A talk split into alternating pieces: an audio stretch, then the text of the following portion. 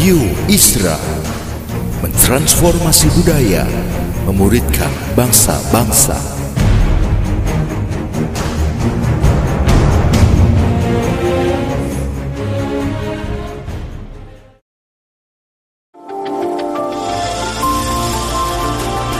Voice of Pradaim menyuarakan paradigma kebenaran firman Tuhan yang esensi untuk memperlengkapi Anda menggenapi misi dan panggilan ilahi. Selamat mendengarkan.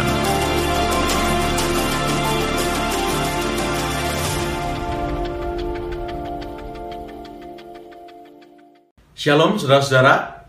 Wow, senang bisa berfellowship dengan Bapak Ibu Saudara dan doa saya apa yang saya bagikan ini boleh memberkati Bapak, Ibu, Saudara semua. Ya, saya menyampaikan sebuah renungan yang uh, sebuah hal yang mungkin biasa kita dengar, tetapi saya ingin menggarisbawahi gara-gara ada sebuah cerita yang saya baca dan itu menyentuh hati saya. Dari cerita itu saya akhirnya belajar mengapa Tuhan menulis Amsal 4 ayat 23 buat kita semua. Mari kita baca yuk Amsal pasalnya yang keempat, ayatnya yang ke-23 yang berbunyi Jagalah hatimu dengan segala kewaspadaan karena dari situlah terpancar kehidupan. Terjemahan bahasa Inggrisnya berkata, "Jagalah hatimu dengan segala kerajinan, dengan penuh kerajinan, karena dari situlah akan terpancar kehidupan." Saudara, Tuhan mengajar kita untuk menjaga hati. Bahkan menjaga hati, merawat hati, memelihara hati dengan rajin. Dijaga dari apa? Dirawat dari apa hati kita ini? Kok sampai dari situlah bakal terpancar kehidupan? Mari kita lihat ayat yang kedua. Ternyata Tuhan memerintahkan kita menjaga hati dari hal yang satu ini. Mari kita buka yuk Yeremia pasalnya yang ke 17. Mari kita baca ayatnya yang ke-9. Yeremia pasalnya yang ke-17, ayatnya yang ke-9. Begini bunyi firman Tuhan. Betapa liciknya hati, lebih licik daripada segala sesuatu. Hatinya sudah membatu, siapakah yang dapat mengetahuinya? Wah, saudara, saya seperti kelewatan baca Yeremia 17 ayat yang ke-9 ini.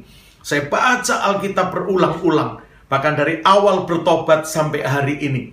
Tapi kemarin waktu menemukan ayat ini, seperti saya belum pernah membacanya, yaitu Yeremia 17 ayat yang ke-9. Rupanya, hati ini kalau tidak dijaga, kalau tidak dirawat dan dipelihara dengan waspada dan rajin, hati kita ini mudah menjadi licik. Terjemahan bahasa Inggrisnya deceitful. Wah, itu penuh tipu muslihat. Ya, tricky, saudaraku. Hati ini rupanya kalau tidak dijaga, kalau tidak dirawat dan dipelihara dengan kewaspadaan dan kerajinan, mudah sekali jadi apa licik, jadi penuh tipu muslihat. Ya, tricky, suka main trik dengan apa pun yang kita kerjakan. Ya, ada sebuah cerita yang membuat saya akhirnya mengingat kenapa Tuhan tulis ayat ini buat saudara dan saya. Ya, cerita itu uh, seperti ini ceritanya. Ada seorang ayah yang satu kali memasak se apa mie ya, memasak mie buat makan bersama anaknya. Dan dia taruh mie itu setelah dimasaknya ke dalam dua mangkok, saudaraku. Mangkok yang pertama, di atas mie itu kelihatan ada telur mata sapinya. Tetapi mangkok yang kedua, kelihatan kosong, nggak ada apa-apanya kecuali minyak saja. Lalu si bapak ini menyodorkan kepada anaknya, kamu mau pilih dan makan mie yang mana nak? Itu ada mangkok, yang pertama ada telur mata sapinya di atas mie, dan yang kedua tidak kelihatan ada apa-apanya kosongan, hanya mie doang. Lu mau yang mana nak? Kamu mau pilih dan makan yang mana nak? Silakan. Wah anaknya diberi kesempatan langsung saudara. Anak ini memilih mie yang kelihatan di atas mie-nya ada telur mata sapinya. Dan dia bilang, aku pilih ini boleh papa. Silakan nak, makanlah. Wah, langsung anaknya ini makan dengan semangat, saudaraku. Dia nikmati dengan semangat. Sementara bapaknya juga akhirnya duduk dan makan mie di mangkok yang kedua. Yang tidak dipilih anaknya. Yang kelihatan cuma mie saja, nggak ada kelihatan yang lain. Tetapi ternyata sembari bapaknya juga makan, mengaduk mie yang di mangkok kedua, mata si anak itu akhirnya melihat di mangkok yang menjadi bagian ayahnya, ternyata di bawah minyak ada dua telur, saudara. Ada dua telur mata sapi. Dan itu dimakan ayahnya sampai selesai. Makanya selama anak ini melihat ternyata mie yang kedua yang dia pikir cuma mie saja nggak ada apa-apanya dan dia berikan kepada ayahnya karena dia pilih mangkok yang pertama yang mie-nya ada telurnya ternyata dia merasa seperti salah pilih. Kenapa saya nggak pilih ini? Ada dua telur di bawahnya. Dan bapaknya makan sampai habis.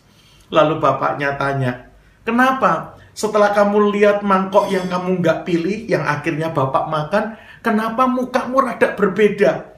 Kamu menyesal ya milih mie di mangkok yang pertama. Dan dengan malu-malu kucing, sedih, kecewa, si anak berkata, iya pak, Tahu gitu, aku pilih mie di mangkok kedua yang ternyata di bawahnya ada dua telur malah. Aku cuma dapat yang ada satu telur. Ya, tapi si ayah ini berkata, oke okay, nak, kamu belajar ya.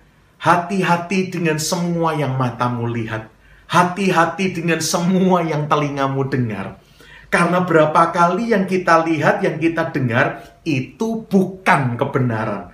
Kita suka keliru kita suka dibuat salah dengan apa yang kita lihat dan apa yang kita dengar. Makanya kalimatnya hanya nyampe kelihatannya, dengarnya.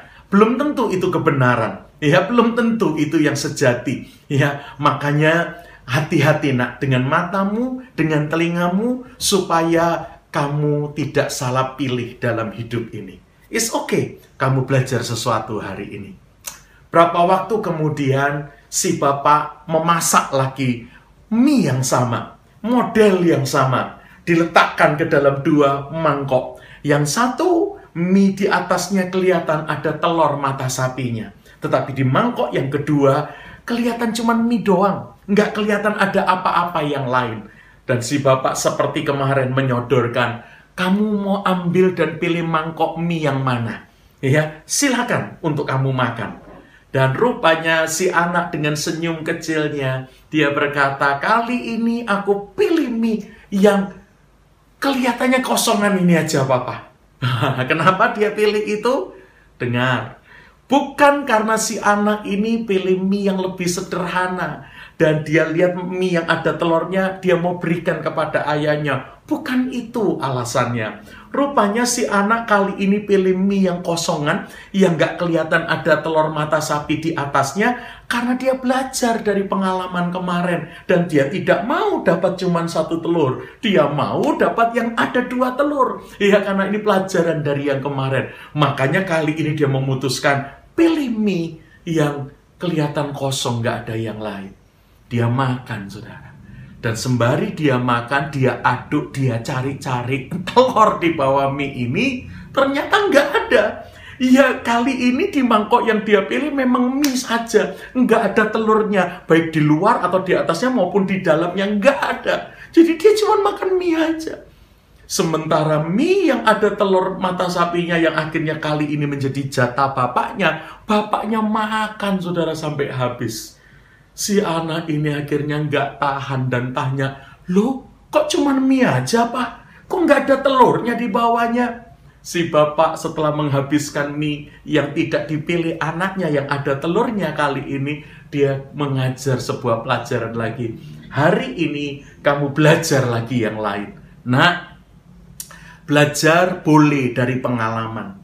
Tetapi ingat, pengalaman bukan guru yang terbaik Pengalaman cukup menjadi guru yang baik, tetapi bukan guru yang terbaik. Firman Allah kebenaran Tuhan adalah guru yang terbaik dan menjaga ketulusan hati, menjaga kemurnian hati adalah guru yang terbaik. Kamu pilih mie yang kosong karena kamu bukan pilih yang sederhana, bukan mau kasih bapak yang terbaik, bukan itu alasannya. Kamu pilih mie yang kosong karena kemarin kamu melihat bahwa yang kosong di bawahnya ada dua telur. Tapi ternyata kali ini kamu salah. Kamu didrive dengan ketidaktulusan, ketidakmurnian hati.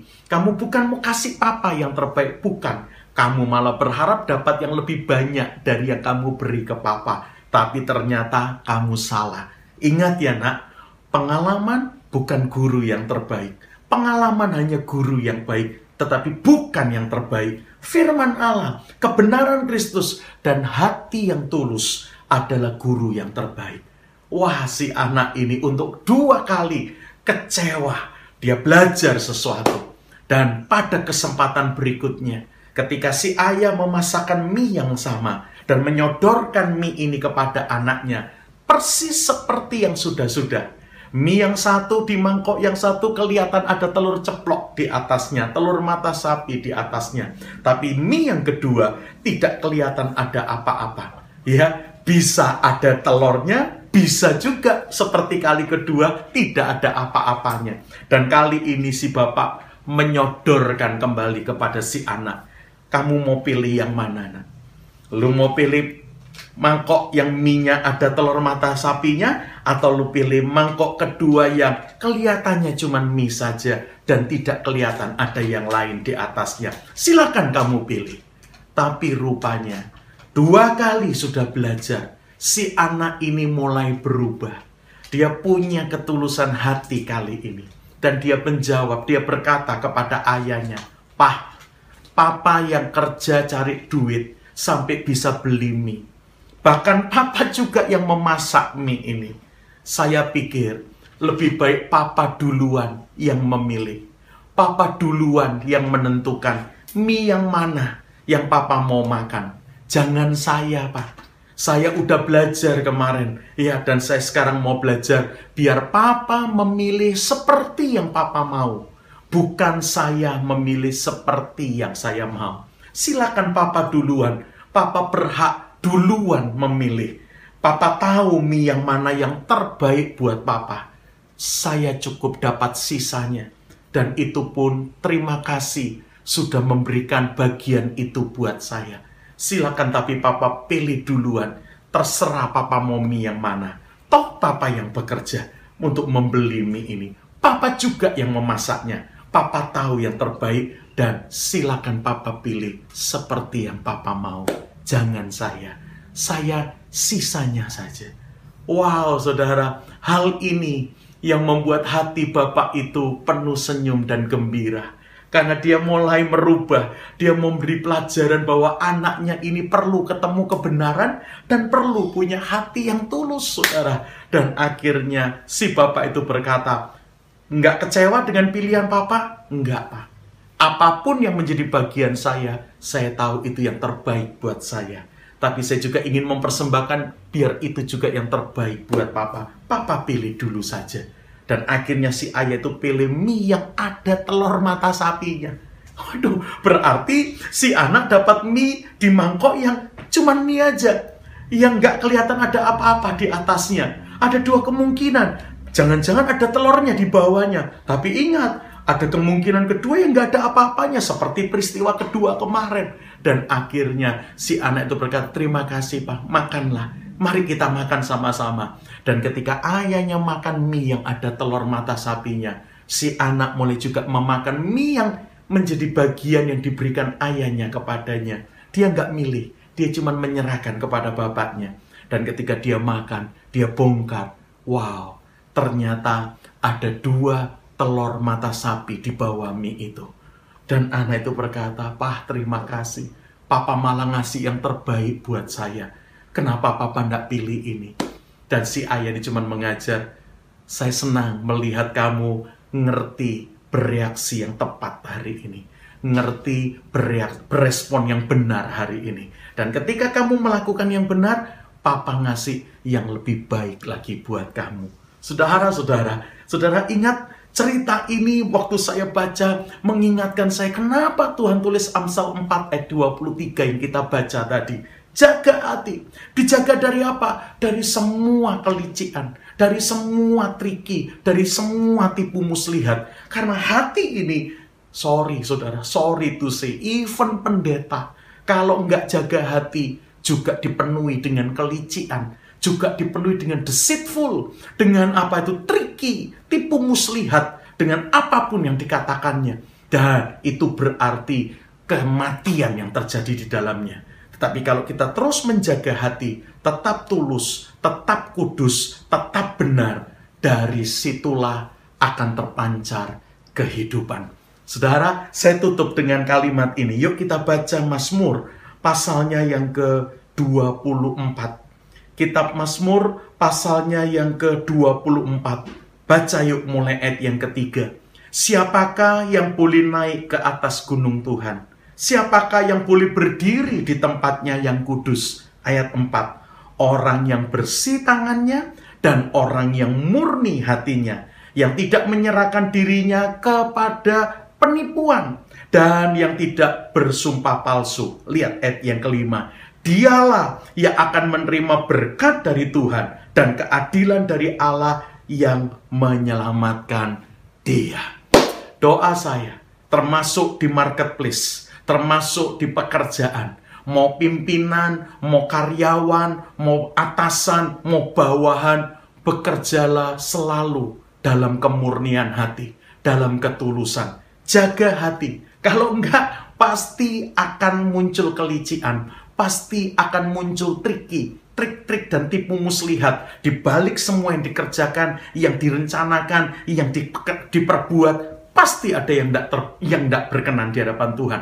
Tapi kalau kita mau berubah dan menjaga hati kita, wow, kita diizinkan nikmatin Tuhan.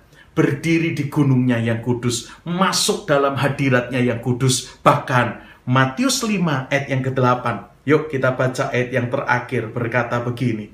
Injil Matius 5 ayat yang ke-8 berkata, Berbahagialah orang yang suci hatinya, Terjemahan bahasa Inggrisnya berbahagialah orang yang murni hatinya, tulus hatinya, pure in heart. Kenapa? Karena mereka akan melihat Tuhan. Di situasi yang tidak mudah seperti hari ini, jangan lupa jaga hati. Bukan licik, bukan triki, bukan penuh tipu muslihat, tetapi murni, tulus, benar. Kita akan menikmati Tuhan, kita akan melihat Tuhan, dan mengalami kasih dan berkatnya yang luar biasa.